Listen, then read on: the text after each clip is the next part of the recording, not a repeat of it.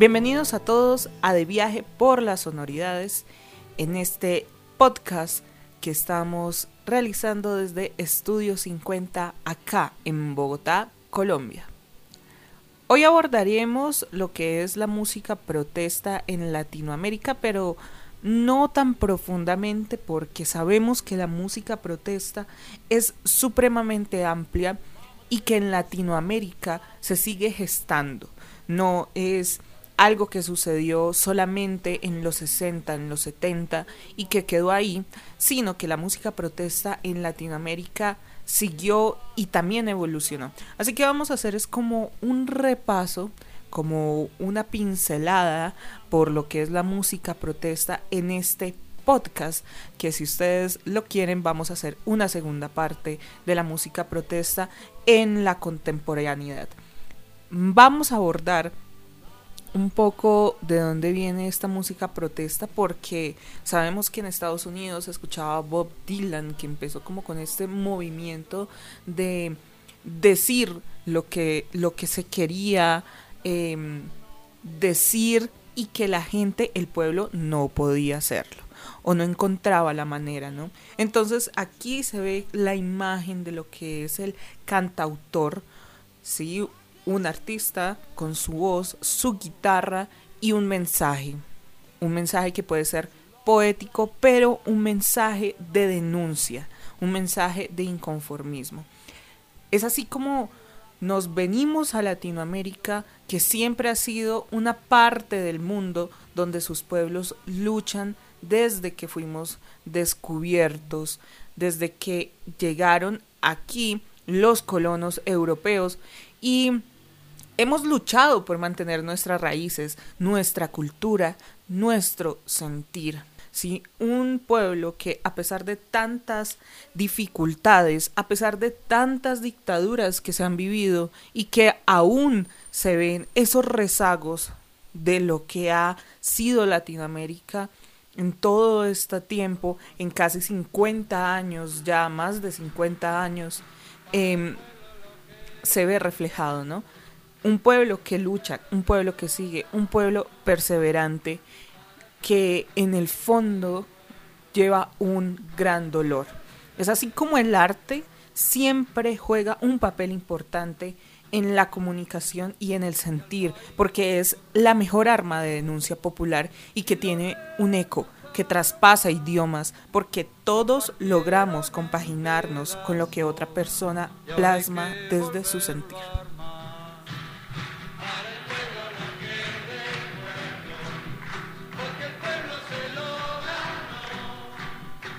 Escuchar música nos lleva a ese momento, como sucede cuando nos topamos como con Mercedes Sosa, con Víctor Jara, con Violeta Parra, con los colombianos Ana y Jaime, ¿no? Una generación que, aunque está distante a nuestro año, sus letras siguen siendo eternas porque, como decía al principio, el sentir es permanente.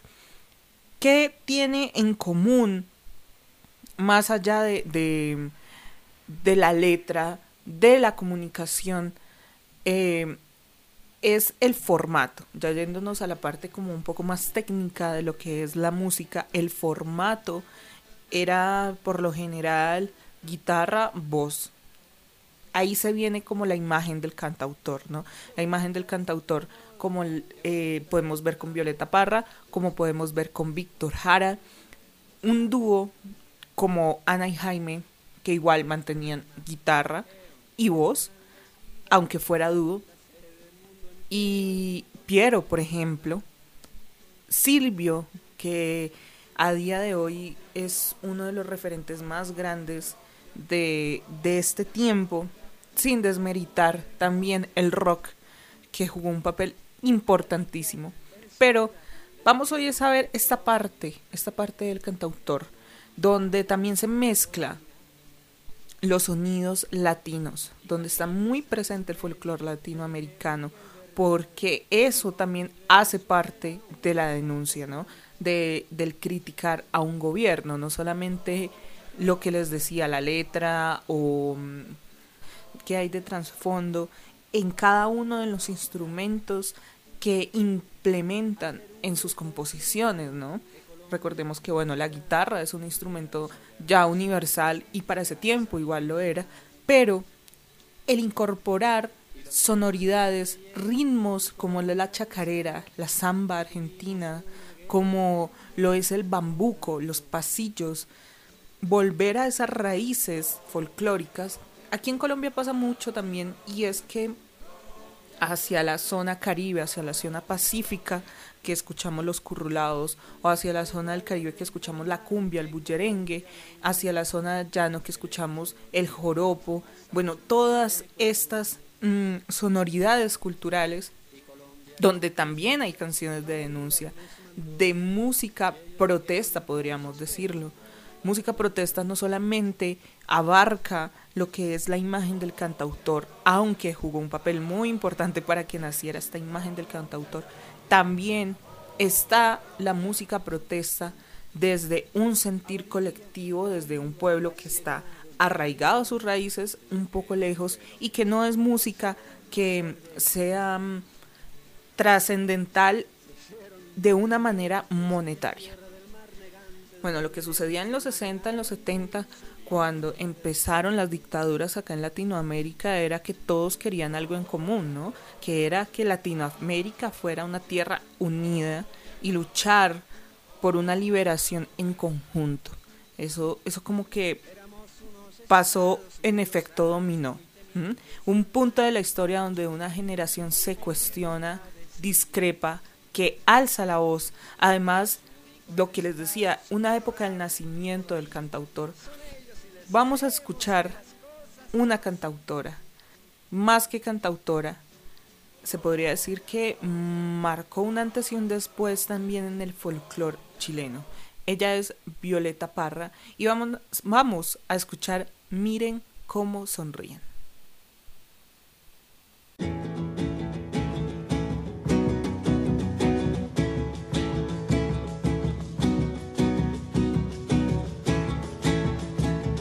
Cómo sonríen los presidentes cuando le hacen promesas al inocente. Miren cómo le ofrecen al sindicato este mundo y el otro los candidatos. Miren cómo redoblan los juramentos, pero después del voto doble tormento.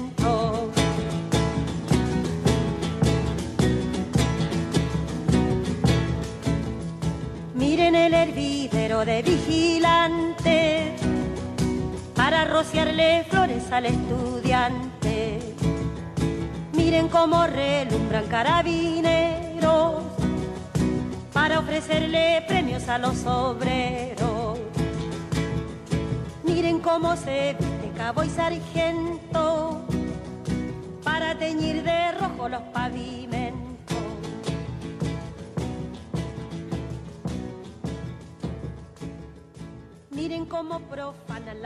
Bueno, cabe destacar que Violeta Parra eh, es uno de los referentes más importantes de la música popular chilena para el mundo porque su beta artística se plasmó en muchos matices. Fue artista de radio, fue compositora y recopiladora folclórica, fue artista plástica, fue poeta eh, y su obra pudo llegar al público masivo gracias a la efectiva relación que tuvo la artista con la industria musical convirtiéndose pues en un ejemplo de cómo la industria y el arte pueden tener una relación armoniosa y, y bueno, después de Violeta Parra, ¿qué tal si nos vamos hacia Brasil? Porque recordemos que Brasil también vivió una dictadura fuerte y hay una canción que, que es bastante insigne de este tiempo de dictadura en los 70 en Brasil. Y él compuso esta canción que se llama A pesar de você, que al principio se llamó Señor Presidente, pero que luego, pues bueno, le colocó A pesar de você, mañana vai fazer outro dia, ¿no? Como a pesar de, de, de ti, mañana va a ser otro día. falou, tá falado, não tem discussão, não. A minha gente hoje anda falando de lado e olhando pro chão. Viu você que inventou esse estado, inventou de inventar toda a escuridão. Você que inventou o pecado, esqueceu-se de inventar o perdão. Apesar de você amanhã há de ser outro dia. Eu pergunto a você onde vai se esconder da enorme euforia. Como vai proibir quando o galo insistir em cantar? Água nova brotando e a gente se amando sem parar. Quando chegar o momento, esse meu sofrimento, vou cobrar com juros, juro. Todo esse amor reprimido, esse grito contido, Y, mm. Con esta canción, él, él quería eh, plasmar lo que estaba pasando por este tiempo en Brasil. Él se vio censurado, los discos que él realizó fueron retirados del mercado y a pesar de esto, él poco a poco fue ganando fama porque él combinaba ese suave bossa nova y la voz de Chico Buarque sonaba por las calles de Brasil porque todos sentían este mismo sentir. La censura, que fue algo bien fuerte, pero a la vez importante, ¿no? Es algo contradictorio, porque quedó prohibido Chico Buarque y le prohibieron además cantar esta canción. Pero ya después de que una canción va a las calles, después de que la canción sale a la luz, ya pasa a ser de la gente, ya pasa a ser del pueblo, ya va a segundo plano lo que está pasando y este silencio, un silencio que, que bueno, uno no se puede imaginar en este tiempo cómo muchas voces cantaban a pesar de você. Bueno, después de Brasil vamos a viajar hacia acá, hacia Colombia, un país lleno de bambucos, lleno de también sonoridades muy andinas. Y bueno, ellos llegaron en 1960 con baladas y por supuesto con música protesta. Porque en 1969 se dieron a conocer en un concurso en Radio 15, una emisora muy popular por estos tiempos. Y algunas de las canciones más ex- exitosas de Ana Jaime son precisamente las que más resuenan hoy en día, que son Café y Petróleo, Mi País. Y más adelante sería una canción muy, muy conocida que ya se va hacia la, hacia la, hacia la balada, que es ¿Para qué? Pero precisamente hoy no vamos a escuchar para qué, hoy vamos a escuchar Mi País. Quiero que escuchen esta canción, que es una canción escrita por Pablo Gallinazos, otro gran cantautor importantísimo en Colombia, en la música protesta, y realmente es increíble esta canción. Mejor no se puede describir lo que es Colombia. Con un poco de humor vamos a reír de la situación de nuestro país. Con un poco de humor y un pañuelo en la mano vamos a reír de la situación de mi país. Ni grande ni chico es mi país, se habla el español, maíz. Así, adivina tú, adivina tú cuál es mi país. Hay diez policías por cada estudiante y hay un estudiante por mil ignorantes. Así, adivina tú, adivina tú cuál es mi país. Con un poco de humor, sigue la pista 2.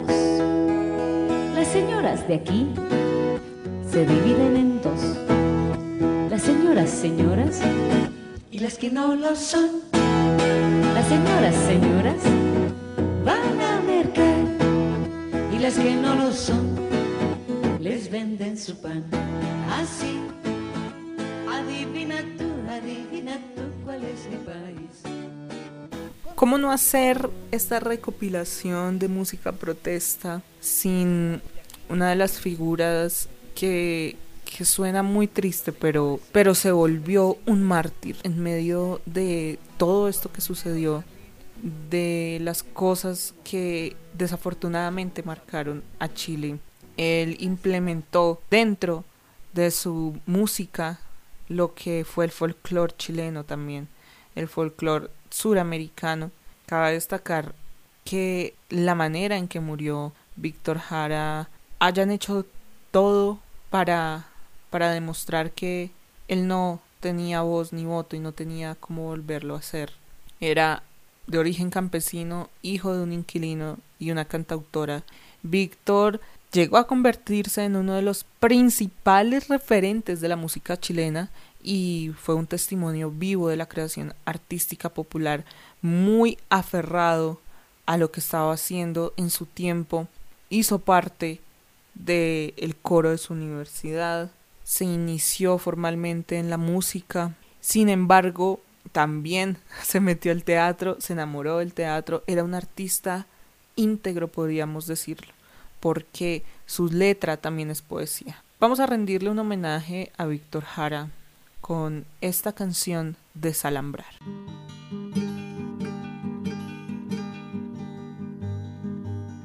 Yo pregunto a los presentes si no se han puesto a pensar que esta tierra es de nosotros y no del que tenga más.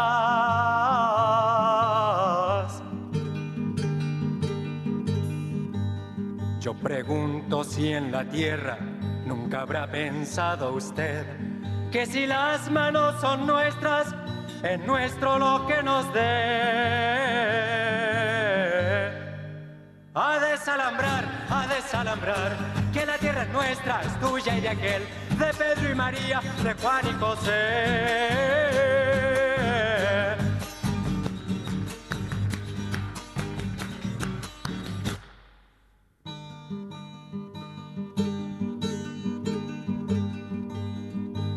Si molesto con mi canto, alguien que no quiera oír, le aseguro que es un gringo o un dueño de este país. A desalambrar, a desalambrar, que la tierra es nuestra, es tuya y de aquel, de Pedro y María, de Juan y José. A desalambrar, a desalambrar, que la tierra es nuestra, es tuya y de aquel, de Pedro y María, de Juan y José. Y después de Chile, nos vamos derecho a coger un avión para Cuba. Llegamos a Cuba, un lugar que es conocido por la riqueza cultural, la riqueza musical que hay allí.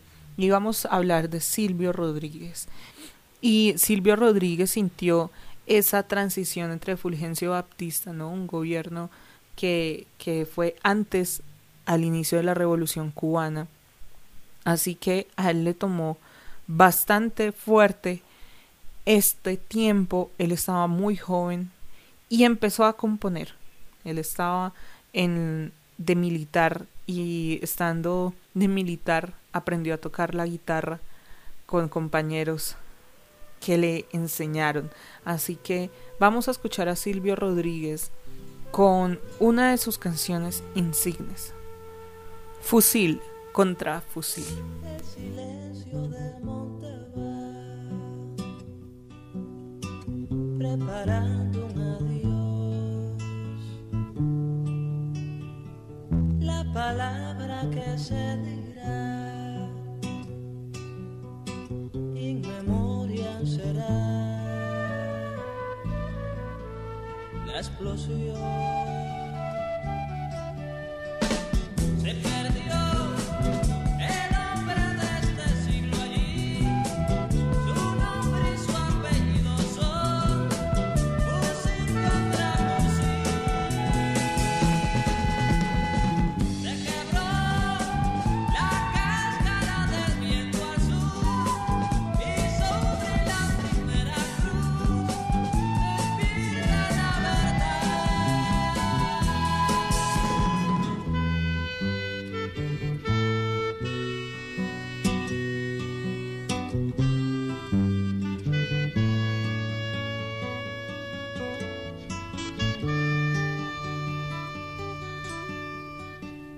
Todo el mundo tercero va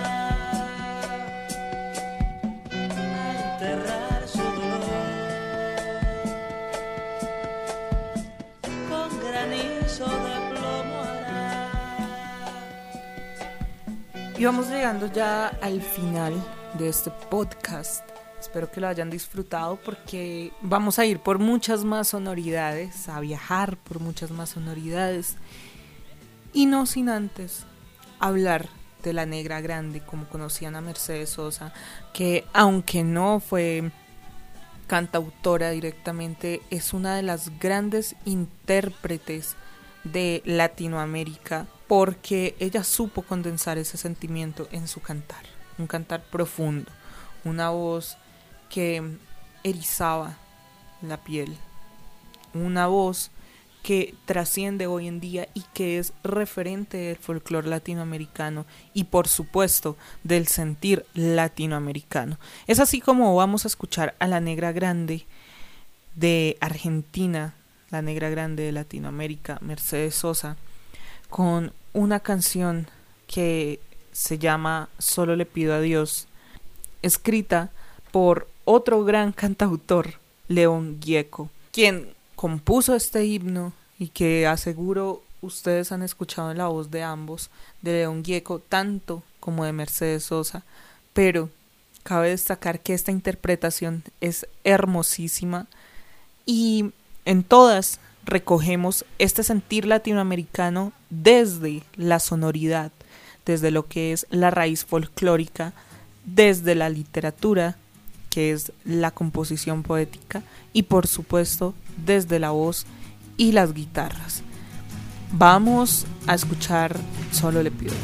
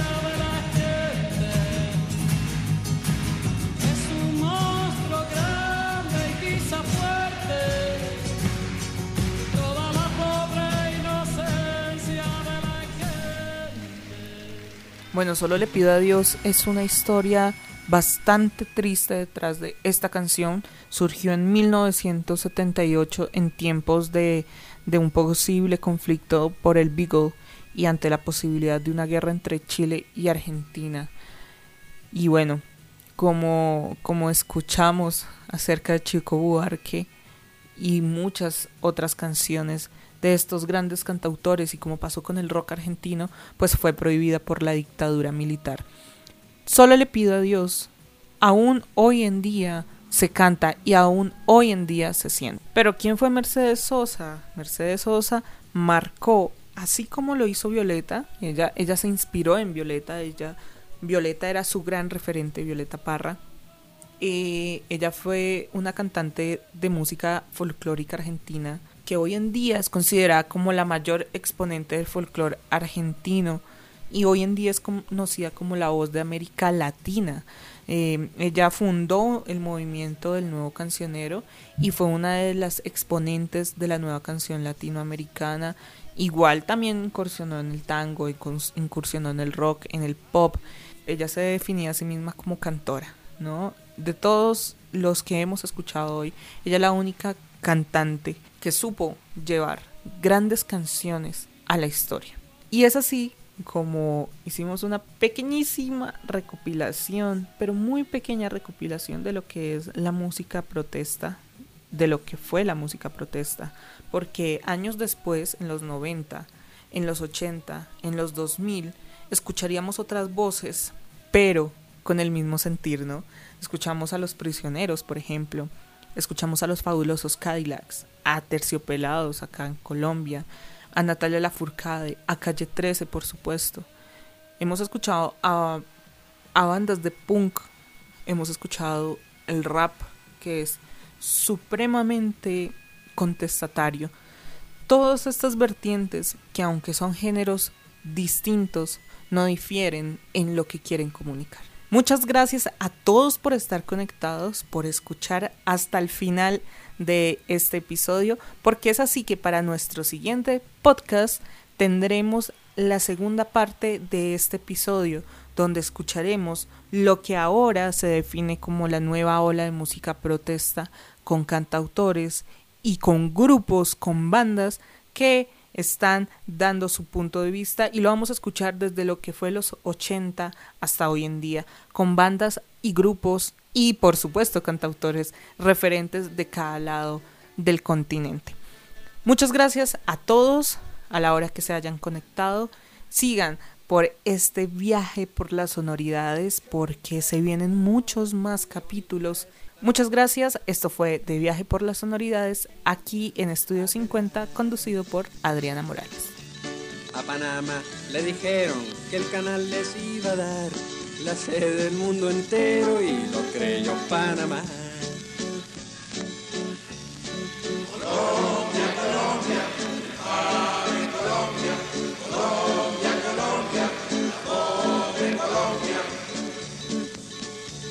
A la rica Venezuela le dijeron que Colombia, le dijeron que Colombia la pensaba dominar. Y Capriles y su gente le dijeron que es verdad, y Colombia y Venezuela nunca se podrán.